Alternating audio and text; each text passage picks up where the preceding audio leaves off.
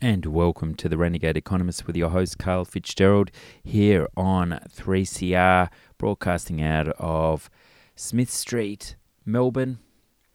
And yeah, it's been a bit of a stressful week for me. My wife has been in hospital recovering from a cancer operation. So, luckily, I was on the other side of the mic on the Solidarity Breakfast Show just recently as Annie McLaughlin and Kim Doyle from Solidarity Breakfast Show. Check it out Saturday morning, 7:30 to 9 a.m interview me on uh, the recent bubble mania discussion here in Australia. They pop up every so often, and it was a frenetic one of recent. So great to have the opportunity to discuss some of the broader issues we we plug here on the Renegade Economist each week. So sit back and enjoy. We've got you in here because we love hearing what you've got to say in reaction to uh, our Treasurer's uh, recent uh, announcement that uh, basically, in order to be able to be a homeowner in Australia, you just have to get a better job. Or in fact, stop being poor. Now, um, he said that uh, there is no housing bubble. And technically speaking, there isn't a housing bubble because a housing bubble would be called a housing bubble when you have inflated prices and no buyers. But we still have buyers. What, what what's your reaction? Yeah, well, that's a, a new new concoction, a new diversion plan. Uh, the big the top end of town is coming up with to uh, try and deflect from the tragic reality that our wages cannot keep up with the prices we're being asked to pay and that's the definition of a bubble is is when wages can't keep up with the, the prices, and then backing that up are the rents also can't rationalise the prices being paid. So. Uh, yeah, it, it's crazy that people like Harry Triguboff are saying, "Look, it's rubbish. There's a there's there's a bubble because there's all this demand." And then we have Alan Oster, who's the uh, chief economist at the NAB, saying, "Look, there's genuine demand out there." Well, the point we say is we need to define the difference between speculative demand and housing demand. And that's what's being missed. If I had one question about there seems to be, you talk to any construction worker and they tell you that they're preoccupied making these dog boxes, is what they call them. Why is there so much demand for these dog boxes when none of us are dog sized? Yeah, well, it's become a commodity, hasn't it? And uh, we know that a lot of international investors have a different outlook on housing and they're looking for a, a way to park their money to, to somehow get it out of China. And uh, apartment living is quite normal in Asia. So perhaps that's where quite a lot of demand is coming from. I think uh, foreign investment's up about 20%, um, or is assuming 20% of overall demand, up from 3 or 4%. Uh, five or six years ago. So it's a pretty uh, rapid increase, but alongside of that, there are those time poor professionals who want to live in a city who are over the commuting, who are recognise that the government has a failed model for infrastructure financing, and perhaps they're also adding to, to that demand. So, what we're really talking about here is two different issues. One is uh, the uh, issue of there being demand and doesn't matter where it comes from, and the idea of running a country where inequality widening and widening and widening. Uh, Robert Reich from America said that the health of an economy should be based on how an ordinary person's uh, wages and position is affected by the economy, as opposed to how the big end of town is affected by the economy. And, the two speed race is defined by uh, wages versus capital gains and and that's the dichotomy that's out there and we're still trying to imagine that we can survive under the same roof but this is a, a huge advantage to those enjoying who who already have wealth then being able to invest and make these immense capital gains and that's where all the tax advantages are going uh, th- these guys have so many loopholes. So, you know, it's not just negative gearing. There's the capital gains tax exemption.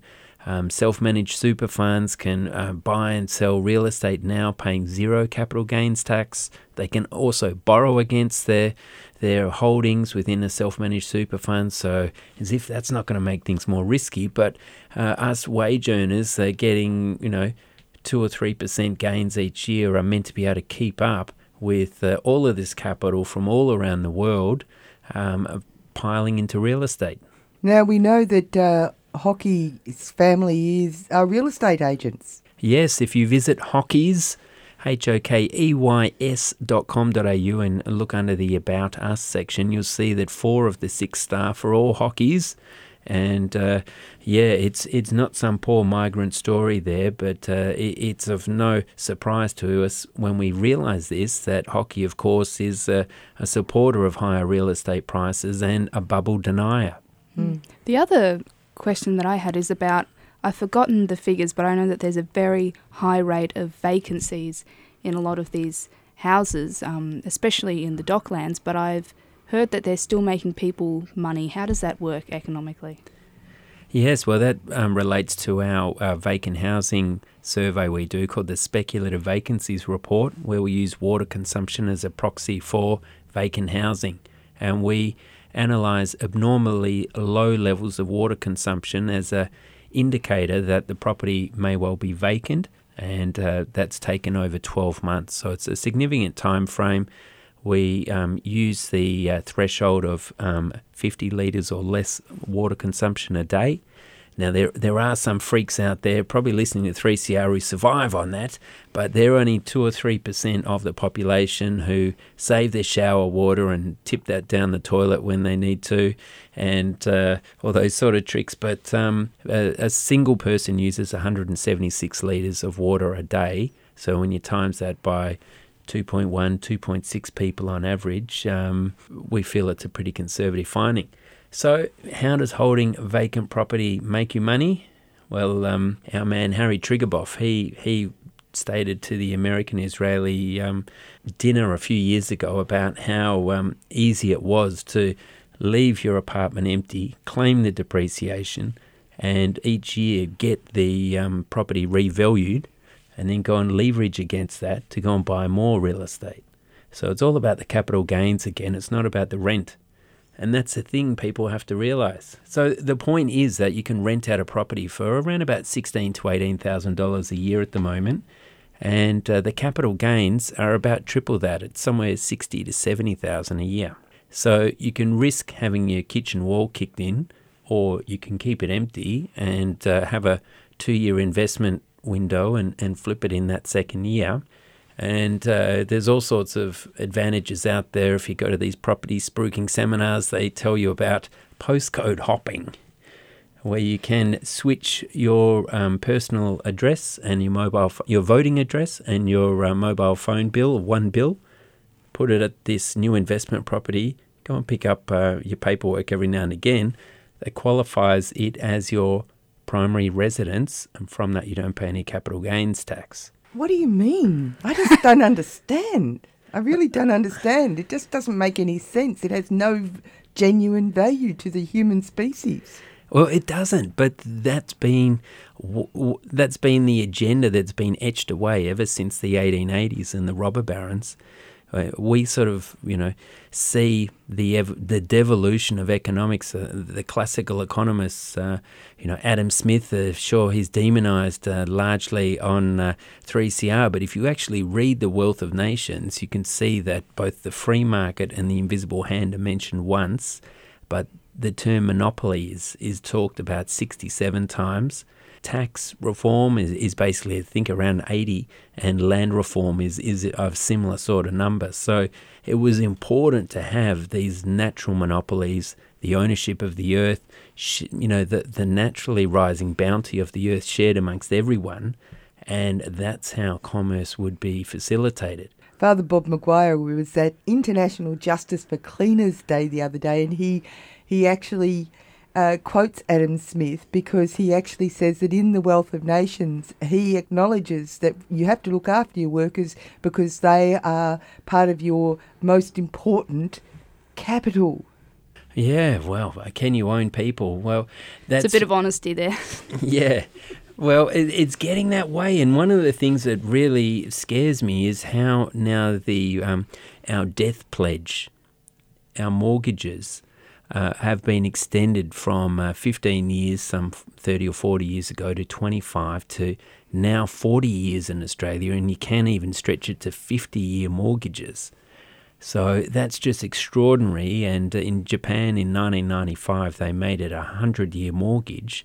And all around the world, uh, the, these mortgage um, repayment times uh, keep increasing. So, um, so is this a new version of indentured Ness. Uh, it's exactly what's happening, and uh, we've got the block and you know all these renovation shows on TV brainwashing people that you've got to get in on this game. It's the only way, and um, you know on, on the other side you've got all of these uh, tax reviews that have been happening around the world since the GFC, whether it's the Henry Tax Review, the Mirrlees Review in the UK, the New Zealand Tax Working Group.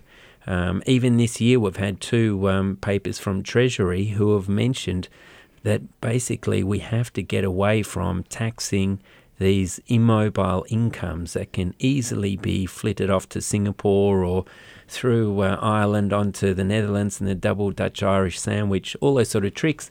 And we need to come back and place these taxes on the immovable assets, our land and natural monopolies. And that's what I keep reminding people on the Renegade Economists. I just had a question about what do you think will what will be the thing that bursts the bubble? Is it when people lose their jobs, or what exactly is going to happen? Well, that's the, usually the indicator is when unemployment starts to increase. And so, yeah, a year or two ago, we were thinking, gee, unemployment is starting to go up, things are going to happen. But uh, of course, the mining bubble kept steaming ahead. Um, but now it's we're right on the again on the tenterhooks. What's going to come through and, and save the great Australian economic miracle and keep us going? You know, what are we at? 23, 24 years on. People can't remember the last recession virtually. So uh, uh, this week, uh, the, the the analysts have been saying, well, it's going to be the Chinese share market. You know, that's totally in bubble territory and it's at ridiculous heights. So maybe that might be the uh, the the issue that that pulls the global economy apart. And uh, I don't know, maybe the, the, banks will just keep extending this credit, and no one will care that they've got a, a 300 year mortgage in a few years, and that'll just be totally normal. Very postmodernist. You oh, know, it's yes. all just uh, pretend. What are mm. governments for? Why are they creating systems and uh, laws that bolster a situation like this? Well, that's that's where you know participatory democracy needs to come back, and uh, I always uh, talk about how we're lucky to have these airwaves here for 3CR, these public airwaves, and how it's one of the last recognitions of the this this um, incredible commons of the electromagnetic spectrum. Uh, and we look, if we flick that over to the political spectrum, it, it's just maddening that politicians have to pawn their policies to largely pay for advertising on what were once known as the public airwaves. So, if uh, we could have a, a system uh, of free advertising for political parties per election, there'd be some sort of formula, but countries like New Zealand are moving this way. It would help pull some of the money out of politics. And that's why I'm so happy to see people like Lawrence Lessig and Co. in America really pushing back for uh, genuine democratic reform in some ways, it reminds me of what happened sort of after the Occupy movement in America, where some people from Occupy went into, they would de evict people. Families would be evicted from their houses, and then they would be put in front of their house where they could stand and watch it being empty, because that makes more economic sense. And there was for a while a bit of a movement that everyone would turn up and would not let them be evicted. And obviously, you don't want to get to the point where people are losing their houses in Australia, but I think it's that kind of movement that would put pressure on. Oh yeah, Occupy foreclosures. It was fantastic what happened there, and uh, that could be something. But I just think the problems are of such a magnitude. We need to pick a strategy that can split the right wing, and uh, we can um, arm ourselves with the sort of language where we can outdo the neocons. When you take on board this argument, we're pushing that uh, if we harness the economic rents, the unearned income that society naturally creates, there's more than enough money there to uh, basically reduce income taxes, and we could even uh, hold out the, the fig leaf to uh, the companies and say you can pay zero company t- taxes. because we're collecting all this money, these monopoly rights, and uh, that's the coded language that's behind all these tax reviews. And uh, you know, in in a way, what we're saying is that we're channeling the property bubble away from the banking system and back towards government. And when you channel that that income stream of of the naturally rising value of the earth to government, um, you're basically pulling away the honeypot.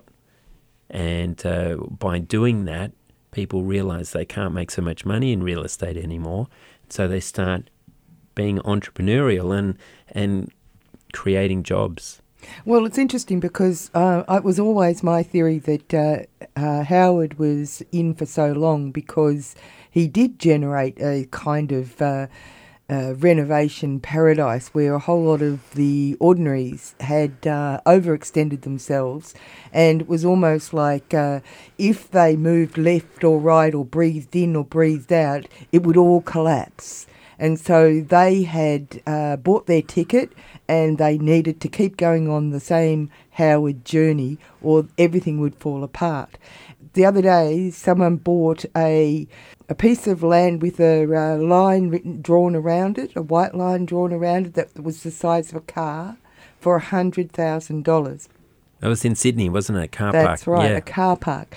Now that means that uh, assuming things change so that land values reflect actual need and actual value, people who have bought a piece of land that uh, has got a line drawn around it for $100,000 would then lose the value of that piece of property.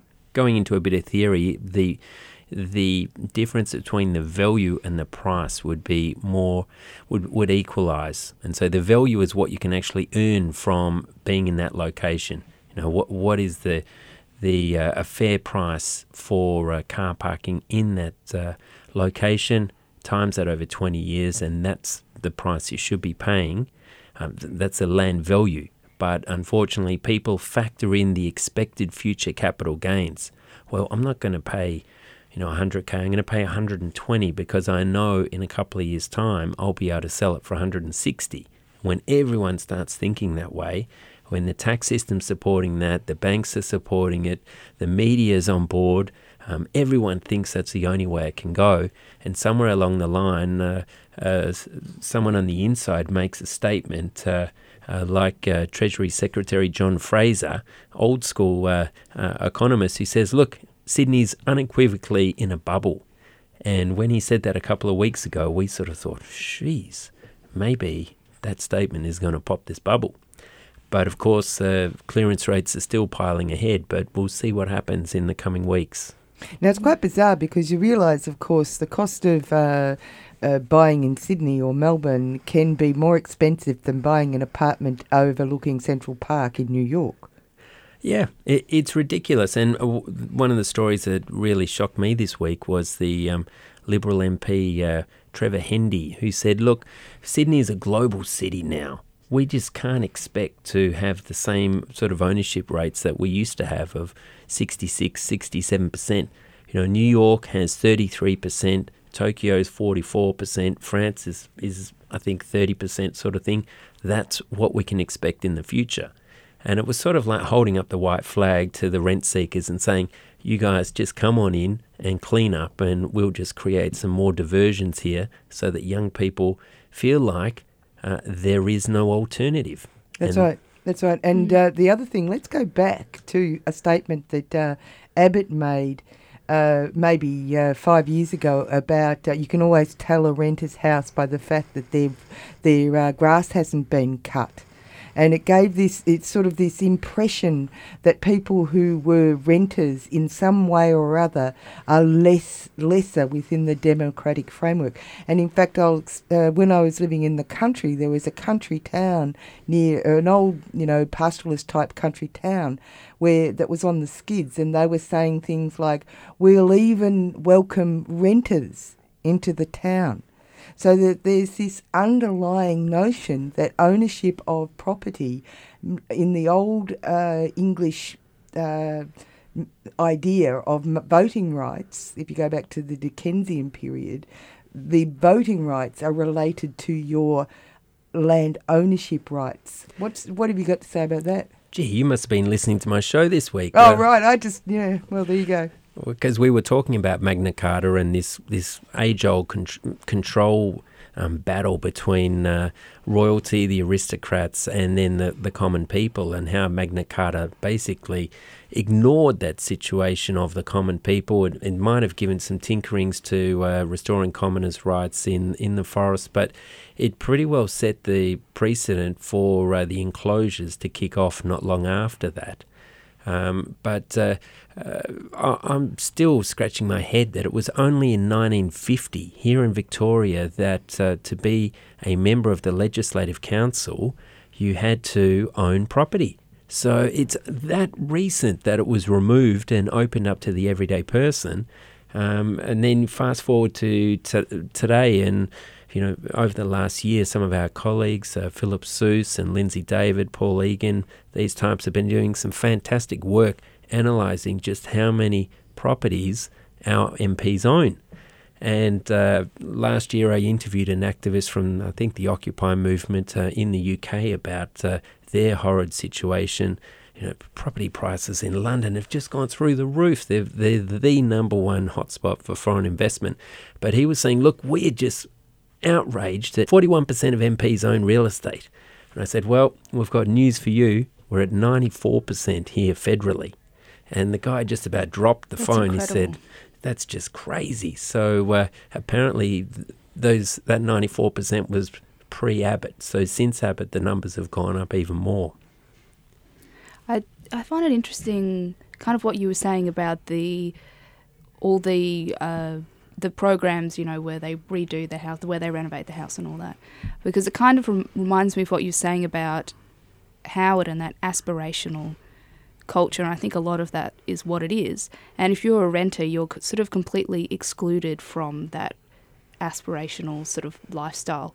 And I think that it is, in some ways, a way of controlling people, and that possibly it's not good politically that there's this whole generation of people who've completely given up on home ownership. And I do think that'll be a problem.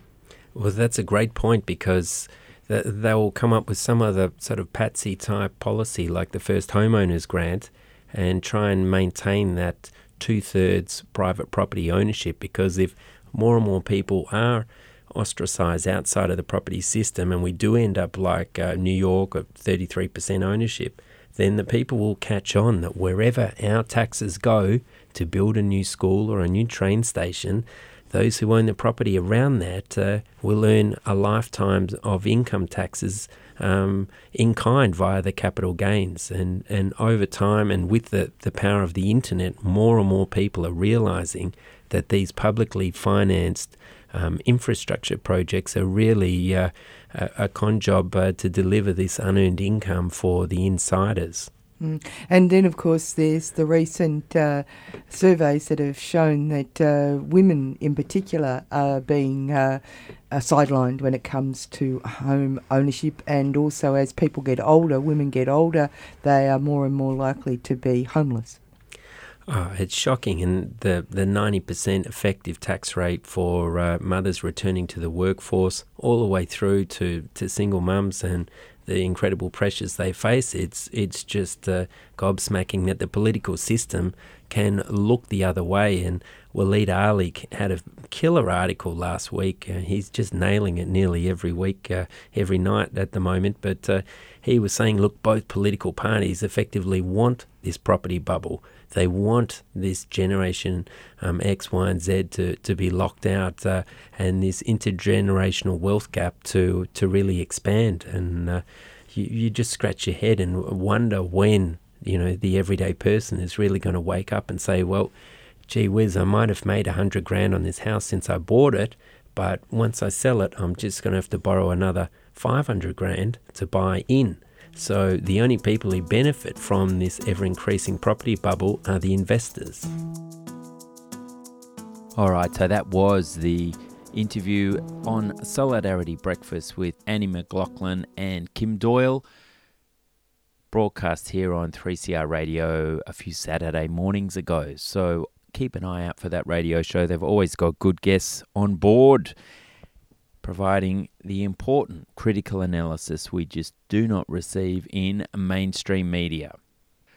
So, just to build on some of those concepts discussed, uh, this week the federal government has released their exposure drafts and regulatory impact statement of legislation designed to tighten foreign investment rules. So this is a long time coming, but uh, they've basically jacked up the the criminal and uh, civic fines. Yes, criminal, criminal penalties uh, of up to well, one hundred and thirty-five thousand dollars for an individual who uh, buys uh, real estate without foreign investment approval and five times that, so up to $675,000 for a company. So uh, there's significant uh, penalties, so that's going to lead to a greater centralisation of information, and it sounds like the Australian Tax Office is going to be screening. Uh, the residential real estate application, so that's good. They've got a significant workforce there, so uh, nice to see the ATO looking in to the real estate game. It'd be great if they took a wider interest in uh, the role of uh, this never ending land game that continues to drive so much of the wealth inequality we see today. So they've also introduced application fees, and for properties under $1 million or less for residential, there's a $5,000 application fee and for properties above 1 million it's $10,000 then $10,000 incrementally per additional $1 million in property values. So that's uh, reasonable. Think about some of these $40 million properties that have been going uh, recently in Sydney. There's some $400,000 in application fees, which might as well be called a sales tax or a stamp duty. So this will lead to inefficiencies, and I dare say is going to ramp up the level of foreign investment in Sydney's hot, hot real estate up to December 1 this year. So it's going to be very interesting to see what happens uh, by this time next year in the real estate world, especially if China's uh, rocky stock exchange continues. Staggering numbers have been lost. Some $3.2 trillion has been lost over the last three weeks. But still, Goldman Sachs is saying it's not in a bubble yet. Well, goodness me, pretty volatile, uh, if you ask me, when there's that sort of money being wiped off. So, all in all, the world of economics remains a vital information source, not only for ourselves, but for the wider principles of economic freedom and justice that we talk about here on 3CR's Renegade Economists. Keep in touch via renegades at earthsharing.org.au, our Facebook account at earthsharing. The show notes will be up uh, within 24 hours on earthsharing.org.au. And yes, to finish off, uh, of course, I'm on Twitter, tweeting away at earthsharing. So thanks very much for listening. Let's hope uh, you can share this with your networks. Maybe even give the show a review on iTunes. It's all appreciated. It's all part of the feedback loop of uh, yeah, building up this community of reformers around the world that continues to shine the light on the important distinction between producers and rent seekers. Critiquing capitalism is passe. We need to refine that into looking at those after the free lunch. That's where the real game is. My name's Karl Fitzgerald. Thanks for listening.